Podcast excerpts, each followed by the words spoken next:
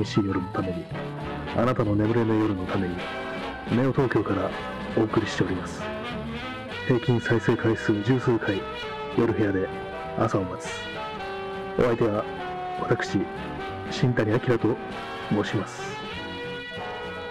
お聴きいただいているナンバーは、レイ・マクベイヒズ・オーケストラの1969年のアルバム、リターン・オブ・ザ・チャンピオンズから、オン・ザ・ストリート・ウェア・ユー・リー、君住む街角でした。こ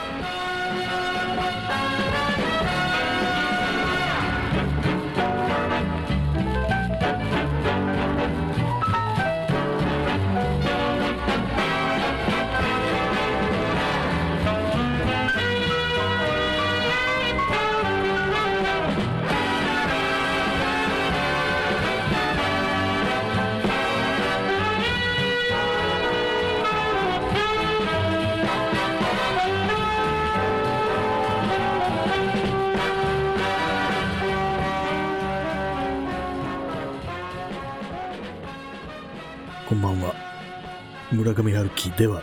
ありません。えー、本日は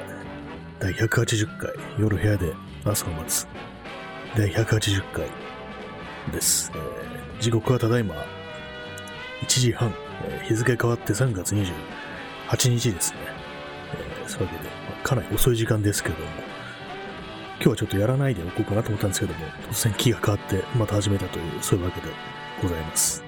まあ、というのも、お便りが、お便りがあの来ているので、まあ、これはなるべく早く、そう、話題にするのがいいだろうっていうことで、まあ、鉄は熱いうちにということで、お便りからいきたいと思います。えー、ラジオネーム、いかないさん。こんばんは、新谷さん。こんばんは。受給が釣り合ってない状態では、ただ器用な人間がひどい目に遭いますね。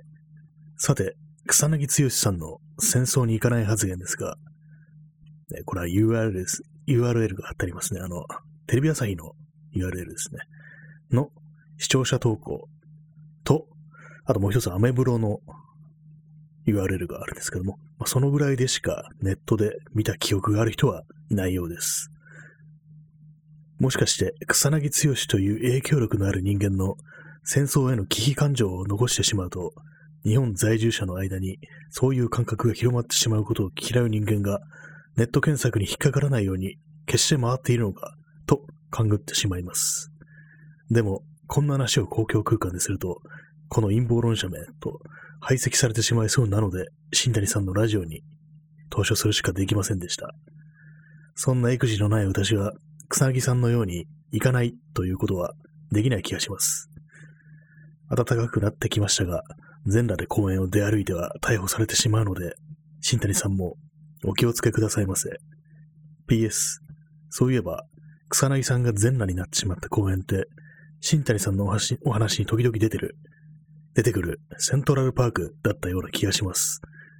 気がするだけですが。はい、ありがとうございます。えー草薙、草薙剛ですね。これ何のね、話題かというと、あの、昨日の放送で話したんですけども、草薙剛が、あの、昔なんかのこう、テレビ番組で、あの、まあ、韓国の若者と語り合うみたいな、そういう内容の放送があって、まあ、韓国っていうのは徴兵制があるんで、そこ、そういうことをこう話題にして、もしこう、戦争に行かなきゃいけないってなったらどうしますかみたいな、そういうことを聞かれて、で、まあ、草薙剛は、僕は絶対に行かないっていうふうに答えたっていう、そういう記憶があったとよ。まあ私も見たこと、見てはないんですけども、そのネット上でそういうようなことを聞いて、まあ目にして、で、それからあの、なんとなく草薙剛という人に対するこう、リスペクトみたいなものが、まあ常にあるっていう、そういうわけなんですけども。まあこの、この今ね、この貼っていただいた URL、まあこの後で概要欄にやっておきますけども、これね、確認すると確かにこう、そういうこと、発言があったっていうようなのありますね。そういう感じのコメントが。最初のテレビ朝日のホームページは、あれですね、番組の感想みたいな体で、なんかスマステーションだったかな。なんかそれに対するね、感想みたいな感じでいろいろお便り寄せられてるんですけども、視聴者の。まあ、そこでまあそういうような、こう、草薙剛の発言について、こう、そういうことがあったというようなことが書いてあるんで、で、もう一つは結構最近のブログ記事で、そこでもまあ昔、テレビ番組で草薙剛が、こう、絶対僕は行かないっていうふうに話したっていうことは印象に残っているっていうようなことを書いてる人がいて、このまあネットでこの2件ぐらいしかその草薙剛の戦争行かない発言っていうものの証拠というかね、まあ目撃談というかね、そういうものがないっていうことなんですけども、まあ 2, 2件あるんならね、まあ本当の、本当にそういうこと言ったんだろうなっていう気がしますね。まあ、私が昔その草薙剛の発言を知ったのがどこだったかわかんないですけども、まあ、なんかニュースサイトとかだったのかもしれないですね。まあ、ああいうニュースが消えちゃいますからね、ああいうニュースの記事っていうのは。まあ、そういう感じで、こう、たまたま読んで、で、草薙剛ってこういうこと言うんだ、すごいな、みたいなふうに思った記憶があるんですよね。まあ、自分以外に二人いるということは、まあ、その草薙剛の発言を、について記憶にしてるのは、こう、ネット上では3人っていうね、ことになりますけども、まあ3人いるんだら、実際あったんじゃないかな、なんていうふうに思ったりしますね。かなり適当な感じですけども、えー、もしかして草薙剛という影響力のある人間の戦争への危機感情を残してしまうと、日本在住者の間にそういう感覚が広まってしまうことを嫌う人間がネット検索に引っかからないように決して回っているのかと勘ぐってしまいます。うん、あるんですかねもしかしたらこういうのも。ネット工作って、あの、なんか、よく言われますけども、で、まあ、大体そんなのないよっていうようなね、ことを言われること多いと思うんですけども、普通にあの、なんていうんですかね、あの、今の政権与党とか、まあ、宗教団体とか、そういうの普通に工作してると、私は正直思いましたね。絶対ね、あの、ネット対策みたいな感じで変なことやってると思いますね。まあ、まあ今はそういうの結構大っぴらにややってるのかもしれないですけども、まあそういう感じで、こう、日本のネットカルチャーっていうか、まあ、0年代とか、そういうのって結構そういう工作に左右された部分って割にあったりするのかな、なんていうふうに思ったりしてしまうこともありますね。まあでも、私もね、あの、この、まあ、いかないさんのように、陰謀論者めって言われてしまうのがね、ちょっと怖いんで、あまりそういうことは言わない、言わないですけども。あれですね、あの、まあ、少し前のあの、トランプの、あの、トランプの支持者たちが、あの、議事堂にこう乱入したっていうようなことありましたけども、ああいうので、なんていうかこう、フェイクニュースだなんだとかね、陰謀論者っていう、そういうもの、ね、あの界隈かなんかいろいろ話題になるようになって、冗談でもちょっと陰謀論的なことを言うのが、ちょっとはばかられるような、感じが、なってきましたね。もう下手なこと言わない方がいいのかもしれないな、なんていうふうに思って、明らかに自分が、自分が一切信じてないとしても、冗談めかしてね、そういうことをインターネットでこう、ペラペラ言ってると、その目にした人は割に信じたりするなんていうことがあったりするからなんていうふうに思ってしまうんですけども、まあね、この草薙剛のこの発言があったことが、闇に葬られてるっていうね、そんなことがあったら恐ろしいなと思うんですけども、暖かくなってきましたが、全裸で公園を出歩いては逮捕されてしまうので、新谷さんもお気をつけくださいませ。そうですね、私も結構あの、えー、ツイッターとかで全裸パルクールがうんぬんとかそういう話をしてるんですけども、実はこの白状すると一回も全裸パルクールというものをやったことがないんですよね。パルクール自体やってないですからね。まあ、全裸にもなってないですけども、まあ、そういう感じなんで、今のところまあ逮捕される恐れはないのではなんていうふうに思ったりしてます。あとさ、それですね、あの、えー、草薙さんが全裸になってしまった公園って、新谷さんのお話に時々出てくるセントラルパークだったような気がします。とあるんですけども、私の話に出てくるセントラルパークっていうのはあれですよね、あの、長野のセントラルパークっていう、あそこのことだと思うんですけども、確かね、あの、草薙剛が裸になったのは、でんぐり返したのは、なんか青山とかあっちの方だったような気がするんですよね。港区とか、ひょっとしたらまあ六本木とかあっちの方だったような記憶があって、だから多分違うセントラルパークではないと思いますね。まあ中野でセントラル、中野セントラルパークで全裸になってる草薙剛っていうのもなかなかコクがある感じだと思いますけども、ちょっと一回やってもらいたいところでありますけども、まあ、とはいえね、あの、草薙剛とはいえ、もしね、急に夜にこう、ね、酔っ払って全裸になってる人に出くわしたら怖いですからね。私みたいななんか男がね、こう、見かけたらなんか笑っちゃうかもしれないですけども、女性とかね、そういう時にね、そんな、いくら草薙剛とはいえども、そんなのに出くわしたらちょっと、ね、恐ろしいだろうな、なんていうふうに思ったりしますね。まあ、中野のセントラルパーク夜は結構暗いですからね。まあ、そんなわけで多分、多分セントラルパークではないと思いますね。港港区だったような気がするんですよね。確かあの、ご丁寧にあの当時のニュースで、あの、俯瞰、俯瞰のね、地図みたいなの出して、公園内の地図みたいなの出して、ここからここまで、こう、でんぐり返して移動みたいなね、そういう前転で移動みたいな全裸で、そういうことをなんていうか図解入りで説明してたような記憶があるんですけども、未だにうっすらとそれがなんか脳裏に焼き付いてますね。まあ、そういうわけであの、まあ、草薙剛という人が戦争に行かないという発言をしたっていうね、そういうことは、まあ、まあ、おそらくこれ、まあ、自分の中ではまあ確かにあっただろうな、というふうに気がしてますね。なんとなくそういうこと言いそうな、まあ、草薙剛別によく知らないですけども、あの、すごいデニムに詳しいというぐらいしか知らないですけども、ものすごいマニアだっていう、なんとなく言いそうな感じはちょっとあるかな、なんていうふうに思ったりしますね。まあ、そんなわけで私はこう、あったというふうにこう認識しております。えー、そういうわけで、えー、いかないさん、ラジオネームいかないさん、お便りありがとうございました。結構まあ貴重な情報でしたね。こう2件出てきたというわけで、まあ、あと概要欄に貼っておくんで、その URL を気になる方はちょっと見てみてください。ページ内検索でね、こう戦争とかね、検索するとパッとね、出てくるんで、わかりやすいかと思います。えー、はい、そういうわけでね、まあ、本日第180回ということで、霧のいい筋だな、なんていうふうに思うんですけども、だからなんだという話ですよね。霧がいいだけっていう。なんとなくこう、大体もうゼロがつく回とか、ああ、なんかもうここまでやったかみたいな感じで思うことがあるんですけども、まあ、ただの数字ですからね。まあ、どっちもっていう感じですね。え今日はですね、あの、まあ、外に出たんですよ。まあ明日雨が降るから、まあ、出るんだら今日だみたいなそういう感覚で外に出たんですけども、どうも世間の人たちっていうのは私同じように考えていたらしく、すごく人がたくさんいましたね。今日私あの、なんかどっかでもう少し遠出しようかなと思ったんですけども、隅田川の方とか行ったりしようかなと思ったんですけども、どうにもその元気がなくって、結局なんていうかね、こういつもの感じになって新宿とか行っちゃったんですよね。新宿ってすごいたくさん人がいました。あの、望遠レンズでわざわざね、撮らなくてもね、圧縮効果だなんて言いますけども、まあ、なんていうかこう、人がいることをわざと演出してるというね、そういう写真において、なんていうふうにたまにこう、ネットでね、こう、文句つけられてますけども、今日は望遠レンズが必要ないぐらいにたくさんの人がこう、新宿にはいましたね。とも、その、ツイッターとかで見てみると、こう、新宿だけじゃなくて、やっぱり各地、すごくたくさん人がいたい、みたいな感じで、特にあの、上野なんかすごかったみたいですね。上野公園のあの噴水とかあるところ、広場みたいになってるところですね。あそこにすごいたくさんの人がいるっていう写真が流れてきて、ちょっとびっくりでしたね。まさに密としか言いようがない感じだったんですけども、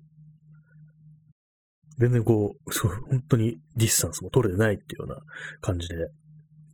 これはやばいのではっていうね、気が、まあ大体いつもそんなこと言ってますけども、やばいのかななんていうふうに思ったりしますね。なんか4月末にはもう1000人行くみたいなね、そんなことなんか予測っていうのがあるらしいですけども、でも考えてみると、確かの大晦日だったかあの元旦って感染者数2000とか行きましたよね、確か。まあ、それ考えるとなんか結構ね、ちょっと麻痺してしまうような感覚もあって、まずいなと思うんですけども、なんか本当にこう、よくわかんなくなってきましたね。いろんなこと、感覚っていうか、あの、基準みたいなものがいろいろ揺らいできてて、なんかどうにもなんかこう判断がしづらいというか、判断も何もね、やばいとしか言いようがないんですけども、そんな感じですね。まあ、そういうわけで、あの、新宿行ったからといって、まあ、そんなにあんまブラブラしないで、目的の、ね、とこ行ったら、割とすぐ帰ってきたんですけども、まあ、何が目的かというと、まあ、そう、カメラ用品っていうね、最近あのカメラの DIY みたいなことをやってるんで、その関係でなんか使えるものないかななんていうふうに思って、あの、北村写真機店っていう、あの、前、あの、新宿のね、あの、ツタヤがあったビルに、かな、北村写真機店っていう、ちょっとね、シャレオツな感じの、その、カメラを使ってるお店、ビル4階分ぐらいね、そのフロアがあって、そういうのが、割になんか去年とかできたのかな。結構新しいんですよね。そこであの、まあ中古、特にジャンクとかをね、ジャンク市みたいな感じで、あ、ね、なんていうかイベントスペースみたいなのでやってるなんていう情報が流れてきたんで、まあなんか使えるものないかなと思って見に行ったんですけども、まあ結果、まあ、特に何もないっていう感じでしたね。そうですね。まあ、特に、特に自分の、なんかいろいろね、昔の古いレンズとかあったんですけども、非常に私のすでに持ってるものがいっぱいあって、特にまあ、買うものもないって感じでしたね。まあ、昔の、まあ、フィルム時代の、こう、カメラ本体とかね、レンズとかそういうものがたくさん置いてありました。まあ、せっかくこういうのやってんだから一個買っていこうかなと思ったんですけども、どうにもね、同じような、この、スペックのレンズっていうものがすでにもたくさんあるのに、さらに、この、これに、この上、さらに買い求めてどうするんだと思って、結局買いませんでしたね、何も。まあ、そういう感じで、まずはそのカメラ関係の品をね、見に行ったという感じだったんですけども、その北村写真機っていうのは結構、まあ、いろんなものが置いてあって、お互いカメラっていうものもあるし、まあその物量が結構あるんですけども、そんな中であの、中盤センサーっていう、まあ、普通にあのデジタルカメラっていうのは、のは大多分、多分っていうかね、大体まああのセンサーの大きさで画質っていうものは決まってくると思うんですけども、その中盤センサーっていうのはまあ普通のサイズよりもセンサーがかなり大きいっていうことらしく、で、まあ、あんま、そういう、まあ、そういうやつがね、やっぱ高いんですよ、すごく。そういうわけなんでね、あんまりこう店頭で、ヨドバシとかの店頭で触れるっていう風な、感じで、まあ、展示品っていうのがあんまないんですけども、その北村写真機店には、ちゃんとまあ触れる形で展示してあるんですよね。そんな中、あの、ペンタックスの 645D だったかな ?Z かなまあそういうのがあって。で、まあ、でかいんですけど、すごく。で、まあ、触れるんでね、触ってみたら、割にこれいいな、みたいな感じで、ドマがバカでかくて、とてもそういうのを、あの、持ち歩いて、スナップっていうには結構しんどいかなっていうふうに思うような感じなんですけども、なんかある意味が結構でかい、でかいイコールいいみたいな、なんか、そういう素朴な感覚がね、ちょっと出てくるというか、まあ実際まあその、試し撮りしてみたらすごく良かったですね。少し結構ありかなと思ったんですけども、ただその645っていうのは、発売されたのが結構前っていうことで、今からもし買ったとしたら、なんていうかこう、まあ、デジタルのものですから、どのくらい使えるんだろうというふうにやっぱ考えてしまうんで、なんかそうなるとちょっと、よくわからないなというふうに思ったりしましたね。まあ、その安くないものをね、こう、20万、20、2、30万とかはすると思うんですけども、中古だと20万ぐらいで買えるのかな。まあ、そういうものなんですけども、でそれを買って、こう、寿命ってものがどのくらいあるんだろうみたいな、そういうことを考えてしまったりしました。まあ、サポートをどのくらいしてくれるのかなっていうことを考えたりして、まあ、でも、でも別に買う気はないです、特に。ただ、あのデカさっていうのはなんかすごくいいなと思って、そのボディ自体がなんていうか、本当にもう四角い塊みたいな感じで、とても頼もしいんですよね。結構最近のカメラっていうのは結構ちっちゃいとか、軽くて持ち運びしやすいっていうような感じのものもその特にミラーレスっていうようなものだとそういうの売りっていうのがありますけども、でもやっぱりなんていうかこう、たまにこう、クソでかい感じの、クソ重いクソでかいっていう、そういうものに触れるとなんかすごくいいなっていう、頼もしいなっていう、そういう感覚になってきますね。まあ、とはいえ、まあ、特に買い替えるっていうね、そういう予定はないんですけども、やっぱりなんていうかこう、極端に振り切ってるものって割と魅力的な感じがしますね。すっごくちっちゃいとか、すごくでかいとか、そういうのって結構、なんていうか魅力的な存在になるっていう、突き詰めると、そんな風に思ったりしますね。まあ、というわけで、まあ、何も、結局何も買わなかったんですけども、で、まあ、その後、まあ、東急ハンズに行って、まあ、例によって、その DIY 関係の品を漁るなんていうことをやってましたね。結局、あの、カメラの、こう、その、まあ、大昔の大判レンズを使いたいっていうことで、それをこう、なんとかね、こう、使えるようにするために、こう、レンズをこう、マウントするための仕組みみたいなのを今考えて作ってるんですけども、そのための品を買いに行ったって、ネジとか、まあ、レレン、レンチじゃないや、ナットとかそういうものを買ったんですけども、やっぱりなかなか難しいですね、結構。全体像っていうものが、なんかまだまだ全、まだこう、あんまいまいち見えてないんで、本当にあの、まあ、根幹の部分、まあ、レンズがくっつく部分っていうのは、まあ、それに考えてあるんですけども、それ以外の部分ですね、こう、まあ、三脚にまあ乗せて使うことになるだろうっていう感じなんですけども、その部分をどうするかっていうのがちょっといまいちまだ見えてこないっていうような感じで、なかなかこう、こう設計図ってものをあんまり書かない人間なんで、結構難しいですね。まあそういうわけで、結局まあカメラちょっと見て、中古カメラ見て、東京ハンズ行ってっていうね、それだけで帰ってきてきましたね。まあそれだけだったんですけども、その途中途中でね、まあ、やっぱりこう、人すごいなみたいな風に思ったりして、まあ、それだけなんですけども、まあ大変だぞっていうね、感じでしたね。まあでも気持ちはね、そうですよね。まあ自分自身がそうですからね、まず明日雨降るから今日出ようっていうね、そういう感じで出てってるんで、まあ人のことどうこうって言えないんですけども、まあ飲食店とかどうだったんですかね。そういうのあんま入ってなかったかもしれないですけども、あの、ニューマンってありますよね、あのビール。あの近辺とかで、ベンチがあるんですけども結構、そこでやっぱりこう、座って談笑してる人っての結構いましたね。あの、一昨日あたりもあの新宿撮ったんですけども、その時も結構ね、夜9時ぐらいだったんですけども、あそこでまあ、飲み、飲んだりしながらこう、友達同士話してるっていうね、そういうような感じの人結構いたんですけども、まあお店入ってないですからね、まあ、まあ別にどうこう言えないんですけども、まあ確かに外でね、そういう風にするしかないよなって思いますよね。なんか、やろうと思ったら。なかなかこうみんながみんなこう散らばって、それぞれの場所で、こう、楽し、楽しみ、ね、娯楽、娯楽というか、まあ、なんかしたレジャーを行うっていうのも、まあ理想的ですけども、なかなかこう、いい感じにばらけるなんていうのは難しいですからね。みんなで集まれるとこって言ったらやっぱりこう、大都市というか、ね、まあ、新宿だとか、やっぱ渋谷だとか、そういうところにこう、どうしてもこう、引きつけられてしまうっていうのはなんかわかる気がするんですけども。かといってまあ、公園とか行くとね、公園は一部立ち入り禁止みたいになってて、逆にそれがこう、その繁華街とかで密になる原因を招いてるのかなというふうに思うんですけども、まあ、ただまあ、そのまましといたらやっぱりこう、花見とかしちゃう人もいるのかなというふうに思ったりして、確か去年の、去年のまあ今頃は特に、まあまだそんなにコロナが本格的にやばいと思われる前だったと思うんですけども、特にあのベンチとかが封鎖されたっていうね、そういうことはなかったんですけども、それでもいませんでしたからね。だからそう考えると、まあ、いませんでしたってのは、公園に人はいますけれども、あの、敷物とか敷いて、こう、本格的に宴会してるっていう、そういう人はあんまあいなかったんで、まあ、それを考えると、こう、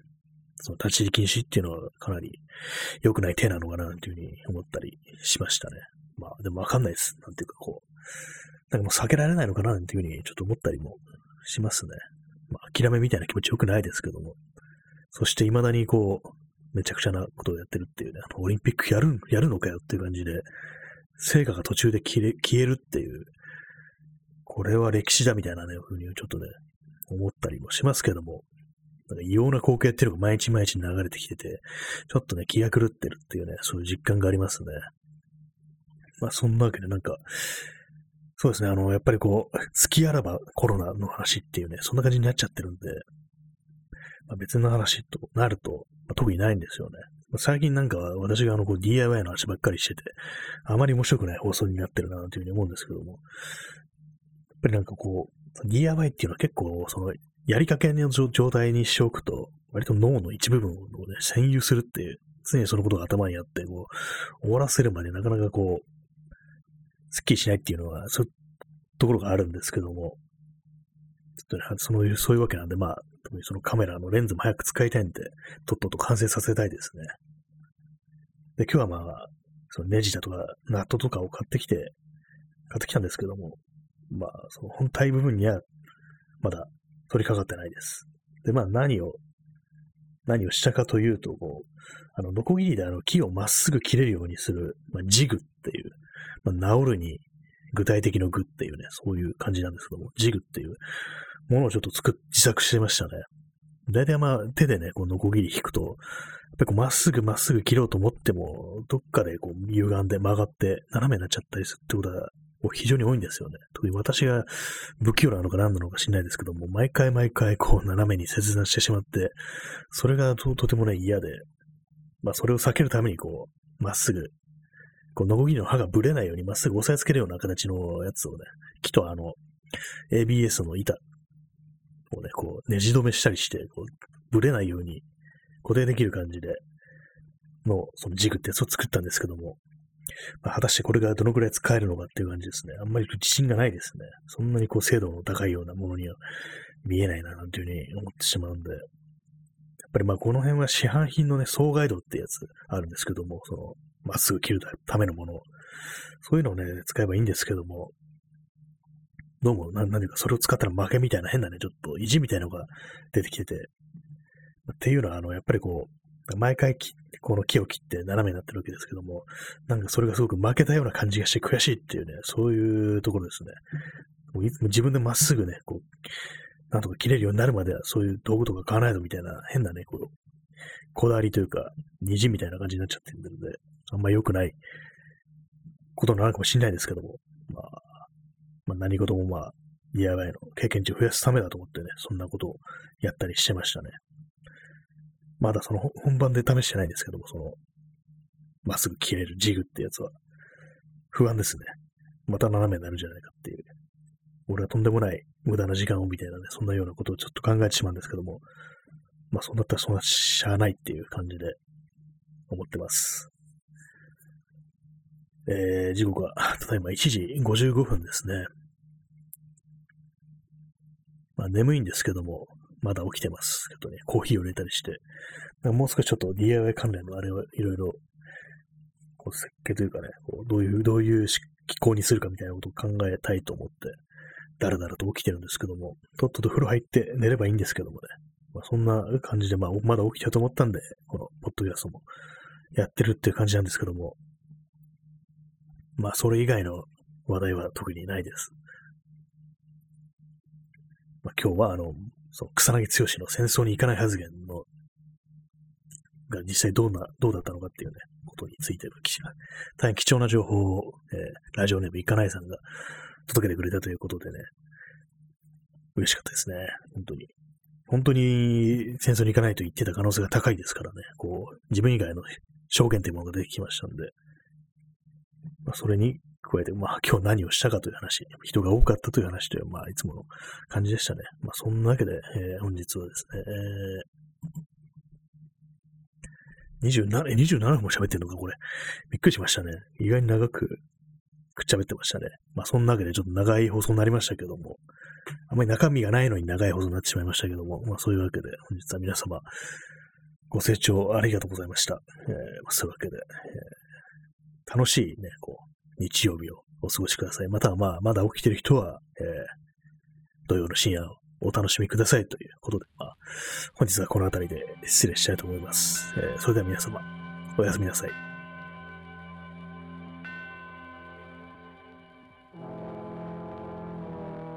最後にお聴きいただくのは、レイ・マーティン・オーケストラストリングスの1964年のアルバム、 Dancing After Dark から、 Three O'Clock in the Morning。この曲でお別れとなります。